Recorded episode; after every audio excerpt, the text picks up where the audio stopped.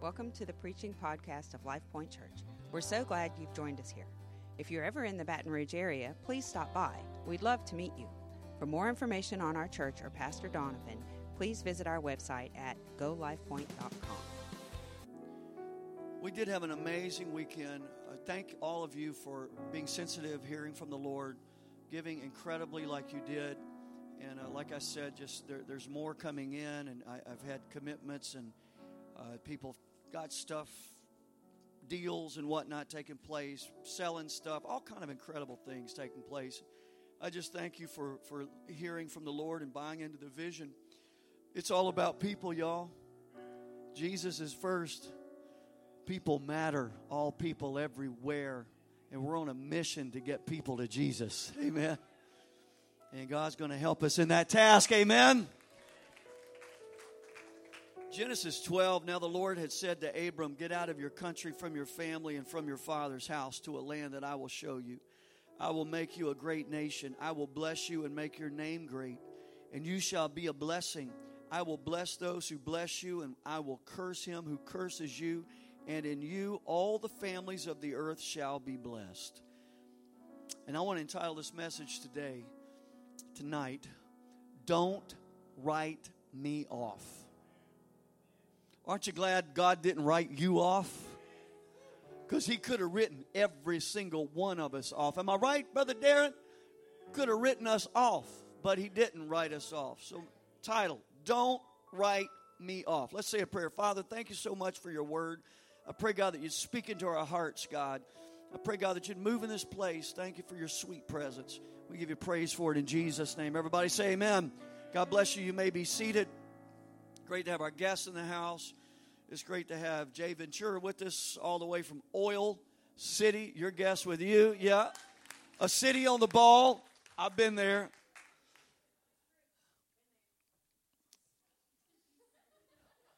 Abram was 75 years old when he was called to leave all he had ever known and follow after a God he had only just met.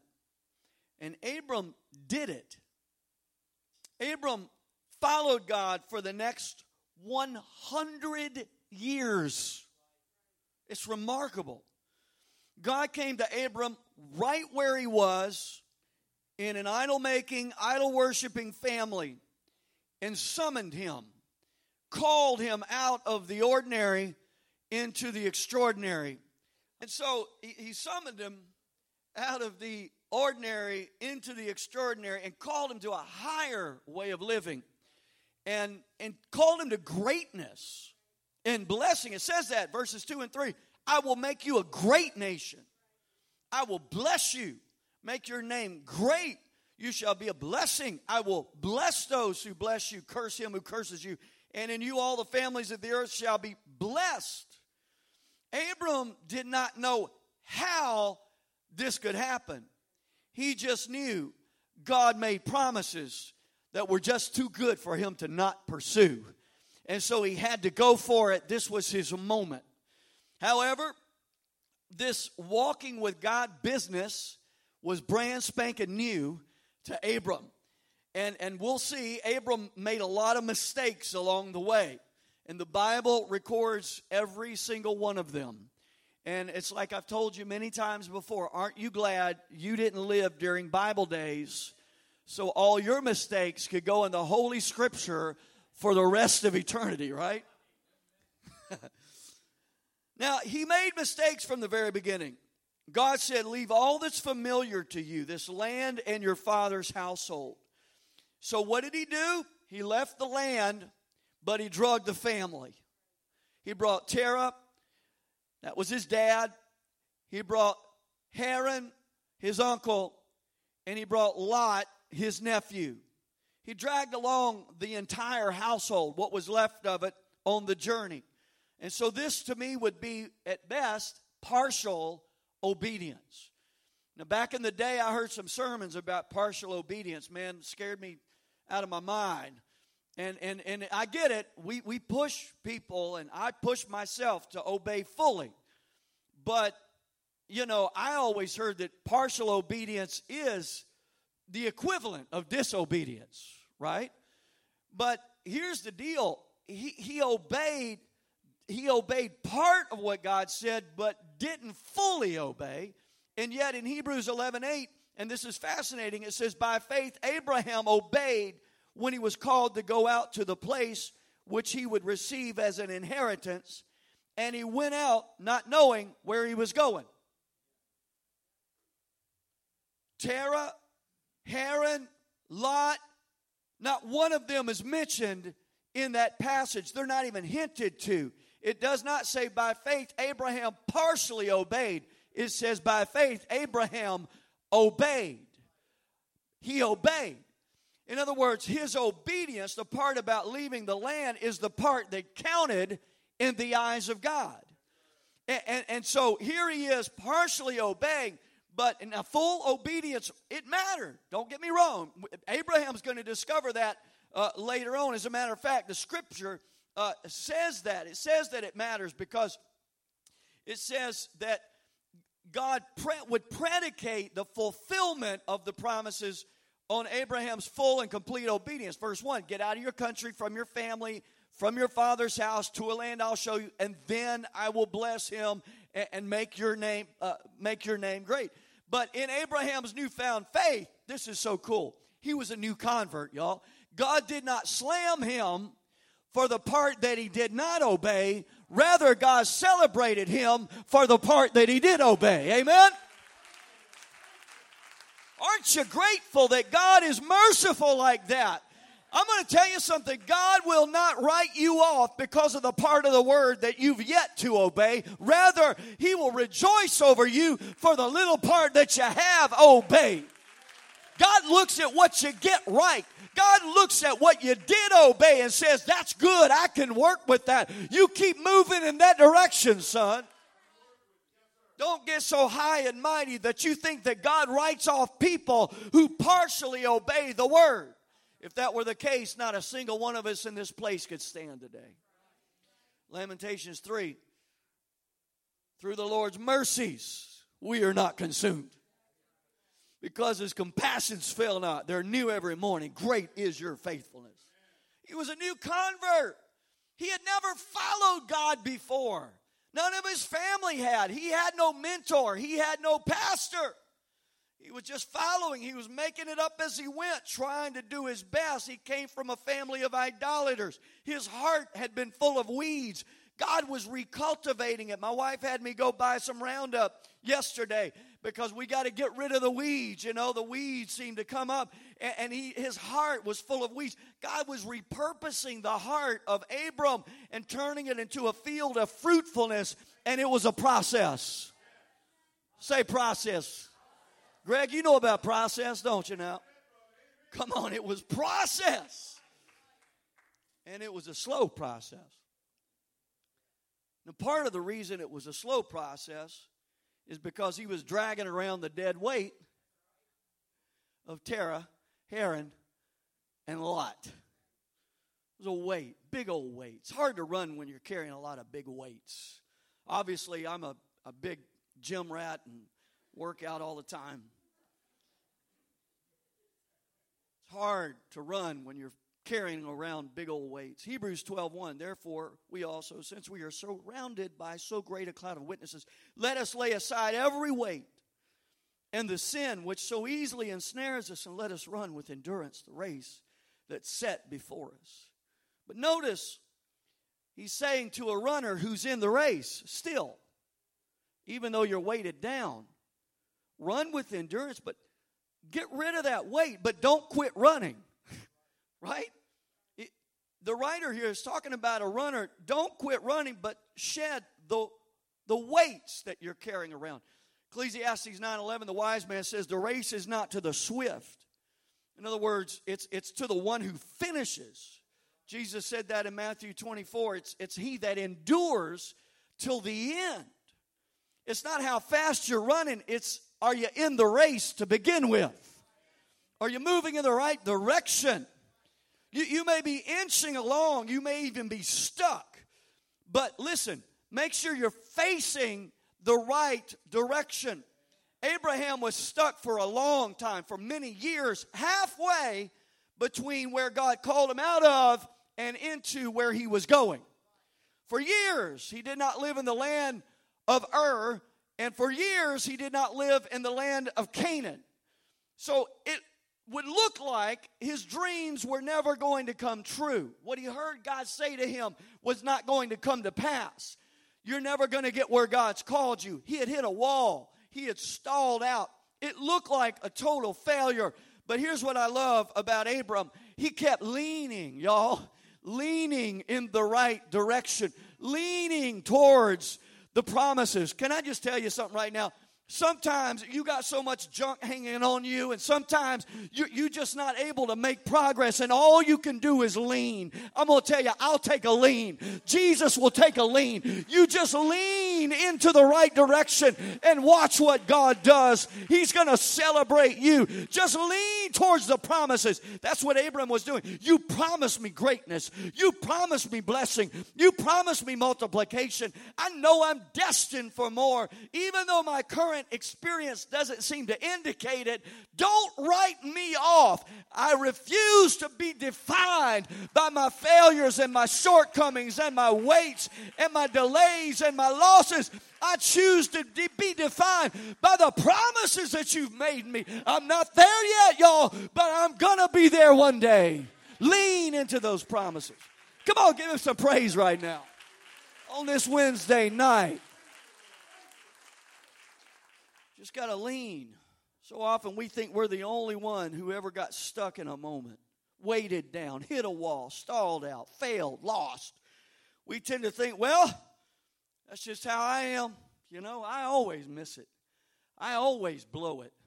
I never get where I need to go. You know, like brother super Christian over there.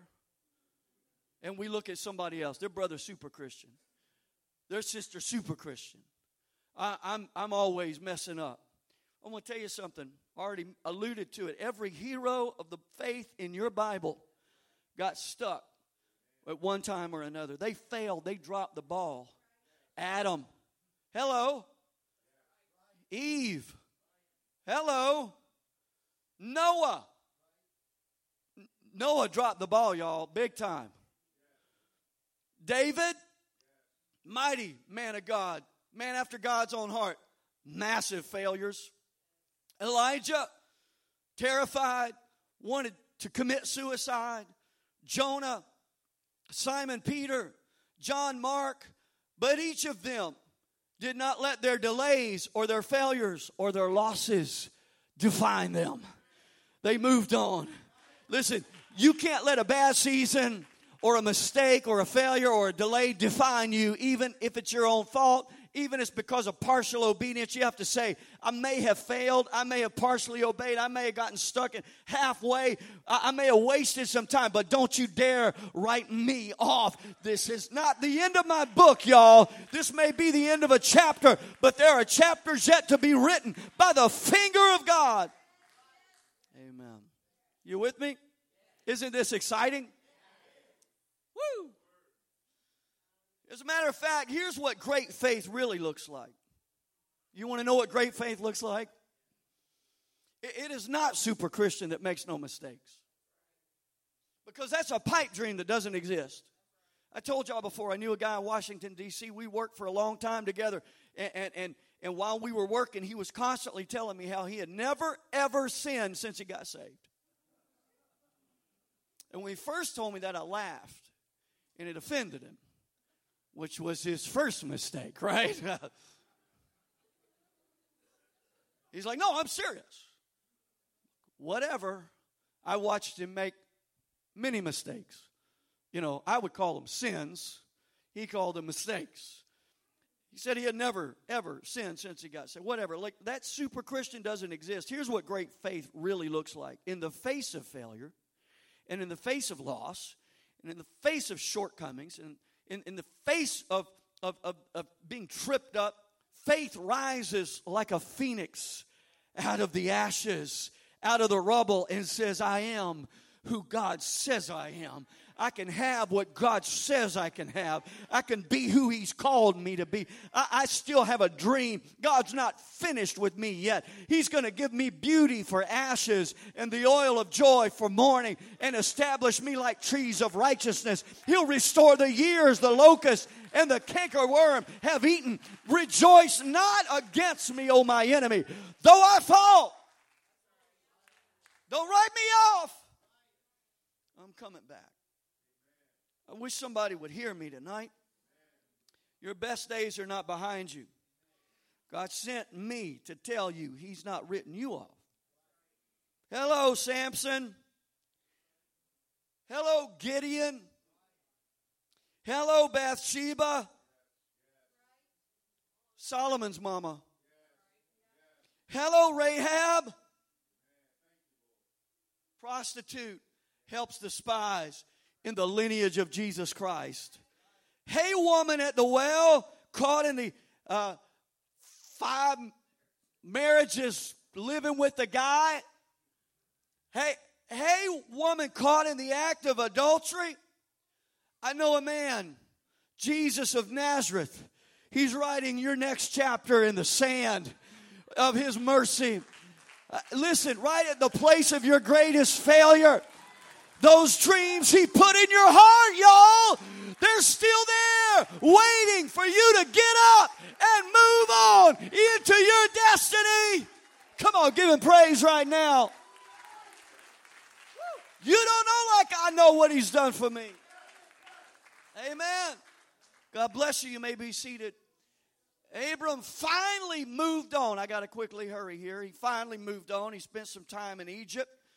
And then, out of fear, he just lies like a rug. He, he, Sarah was so beautiful, he thought Pharaoh's going to take her into his harem and he's going to kill me. And so he pretended that Sarah, his wife, was his sister so the king did take her into his harem. Great idea, Abram. It was almost a disaster. It's not that Abram was malicious, it's he was streetwise, right? Some, some of us are streetwise. He was a survivor. He was doing what he had to do, he thought. So he compromised his integrity. Really did. He kind of threw it all away. But did God throw Abram away? Mm-mm. God gave Abimelech a dream and warned him, Don't you touch that girl. That man lied to you. That, that girl is that man's wife, not his sister.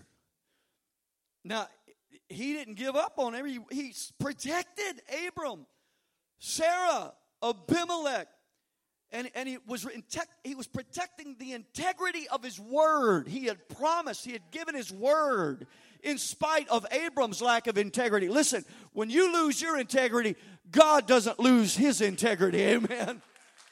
I love that. God was working around Abram's mistakes and missteps because God was determined to see the Word of God come to pass. God is more determined to see His Word come to pass in your life than you are to see His Word come to pass in your life. Some of you, maybe you've compromised your integrity at times. You were afraid. You did what you felt like you had to do to survive. Doesn't make it right, but I'm here to tell you God is determined to see what He's spoken over you come to pass. He watches over His word to perform it. He's not a man that He should lie. There is a chapter beyond the failure of Abimelech and the failure uh, uh of him reasoning and you and being afraid and compromise there, there's a chapter beyond that in Abram's life. I, I love the fact that through the good times and the bad times, Abram just held on to his dream. He was always in God's face saying, You promised me. What about my dream? And God then put it in, in a language he could understand, and I don't have time to go there. If you ever been through a Bible study with me, eh, like a home Bible study, you, you, we spend some time on this he, he began to speak to him in a language he could understand blood covenant. The blood covenant uh, language. He cut an oath. He cut, he cut a, a covenant and swore an oath uh, with, with Abraham and, and was, was saying to him, I swear to you, Abraham. I, I, he had already given his word, which was enough. But he cuts a, a covenant with Abraham and he says, I swear to you I, I, I will destroy myself if my word does not come to pass in your life. It's really that stout and that strong. There was no greater power, higher power for him to swear by, so God swore by himself. I swear, I will bring this to pass. You will have a kid. Nations will come out of you. And you would think Abraham would be like, oh, that's phenomenal. Now I can rest. Now I know it's going to happen. But what's he do? Immediately, he compromises once again and he makes a deal. Sarah and him conspire, and he marries Hagar, the Egyptian. And, and it was a, a convenient man made way to force the promises of God to come to pass. She has a kid, his name's Ishmael. 14 years later, everybody say 14 years. It became obvious this was all a huge mistake. This was not God's plan. Abram ended up, have, eh, eh, ended up having to send her away. Uh, it, it was just, he had wasted so much time. He had failed. He had lost so much. But again, his failures did not identify him. Don't write me off. Somebody say that. Don't write me off. Devil, don't you write me off. Finally, in desperation, there was no way that him and Sarah could have a kid. He cries out one more time. God changes his name. It's profound. Changes Sarah's name. And, and, there's so much in there, we don't have time to get into it. But what he could not do in his own strength, now it was absolutely impossible. He's 99, pushing 100. She's 90. It was impossible for them to have a child. But it was at that point where God did the impossible. And she became pregnant and gave birth to Isaac. 25 years into his walk with God, he had the son that God had promised him. The reason God didn't write Abram off 25 years earlier or even 15 years earlier or five years earlier is because God knew he's moving in the right direction. He's going to grow up, he's going to learn some lessons, sometimes the hard way, but he will become the man that I've called him to be. It may take some time. I'm going to have to work around his mistakes. But God knew this 25 years before Isaac was ever born in our reading, he said, 25 years before Isaac was ever born, I will make your name great. At the time God said that, his name was Abram. But that's not the name God would make great.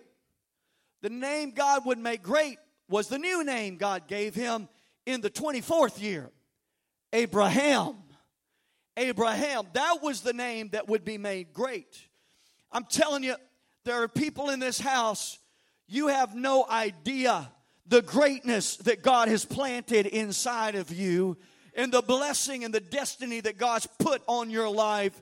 God has spoken and declared things over you. And, and there are changes that are going to come about in your life. He'll change the very way that you even see yourself eye has not seen, and ear has not heard, neither has it entered into the heart of man the things God has prepared for those that love Him. I'm telling you, some of you, you partially obeyed, you've halfway obeyed, you haven't gone the distance, but I'm telling you, if you lean in the right direction, God is going to do amazing things in your life. Lift your hands to Him and say, Thank you, Jesus. Thank you, Jesus. Thank you, Jesus. God's not condemning you, throwing stones at you for the mistakes you've made, for the failures you've made, for the things you haven't obeyed. He's celebrating, saying, They're moving in the right direction. I'll work with them however long it takes. Whatever mountains I've got to move, I'll move them. They're going in the right direction. Don't write me off. Rejoice not against me, O my enemy. Hallelujah. I love it. I love it. Greg, we were talking, Greg, you know, 20 years. 20 years took a hiatus from the Lord. Don't want anything to do with you. And yet, he didn't realize God had not written him off. How many of you realize that about yourself? God hadn't written you off. He ain't written me off. Where would any of us be? Would you stand with me right now? I met a guy in Baltimore, Maryland years ago. I preached about him Sunday, James. James had had a sordid past. And uh, I could tell you a lot of things about James. After I had, um, when I met him, he, he was, uh, well, his parole officer gave me the, the full story. Uh, I, I didn't realize the extent of his situation, but I found out. He was a white supremacist. Here I am in Baltimore. We're trying to plant a church. You know, he asked me if I believed in space aliens. I told y'all that Sunday. Same guy. Has so many issues. I, I, I had an issue with him. He had a diabetic episode. He had a gun. He was a felon. He couldn't have a gun. He was threatening to kill his mother, kill me, kill himself. And uh, if I called the cops, he probably would have killed everybody in the room uh, because he was desperate and really kind of out of his mind because of the diabetic issue. And um, I prayed and asked God for wisdom. He survived. We all survived that. And I told him, get rid of that gun, James, and stop it already, right?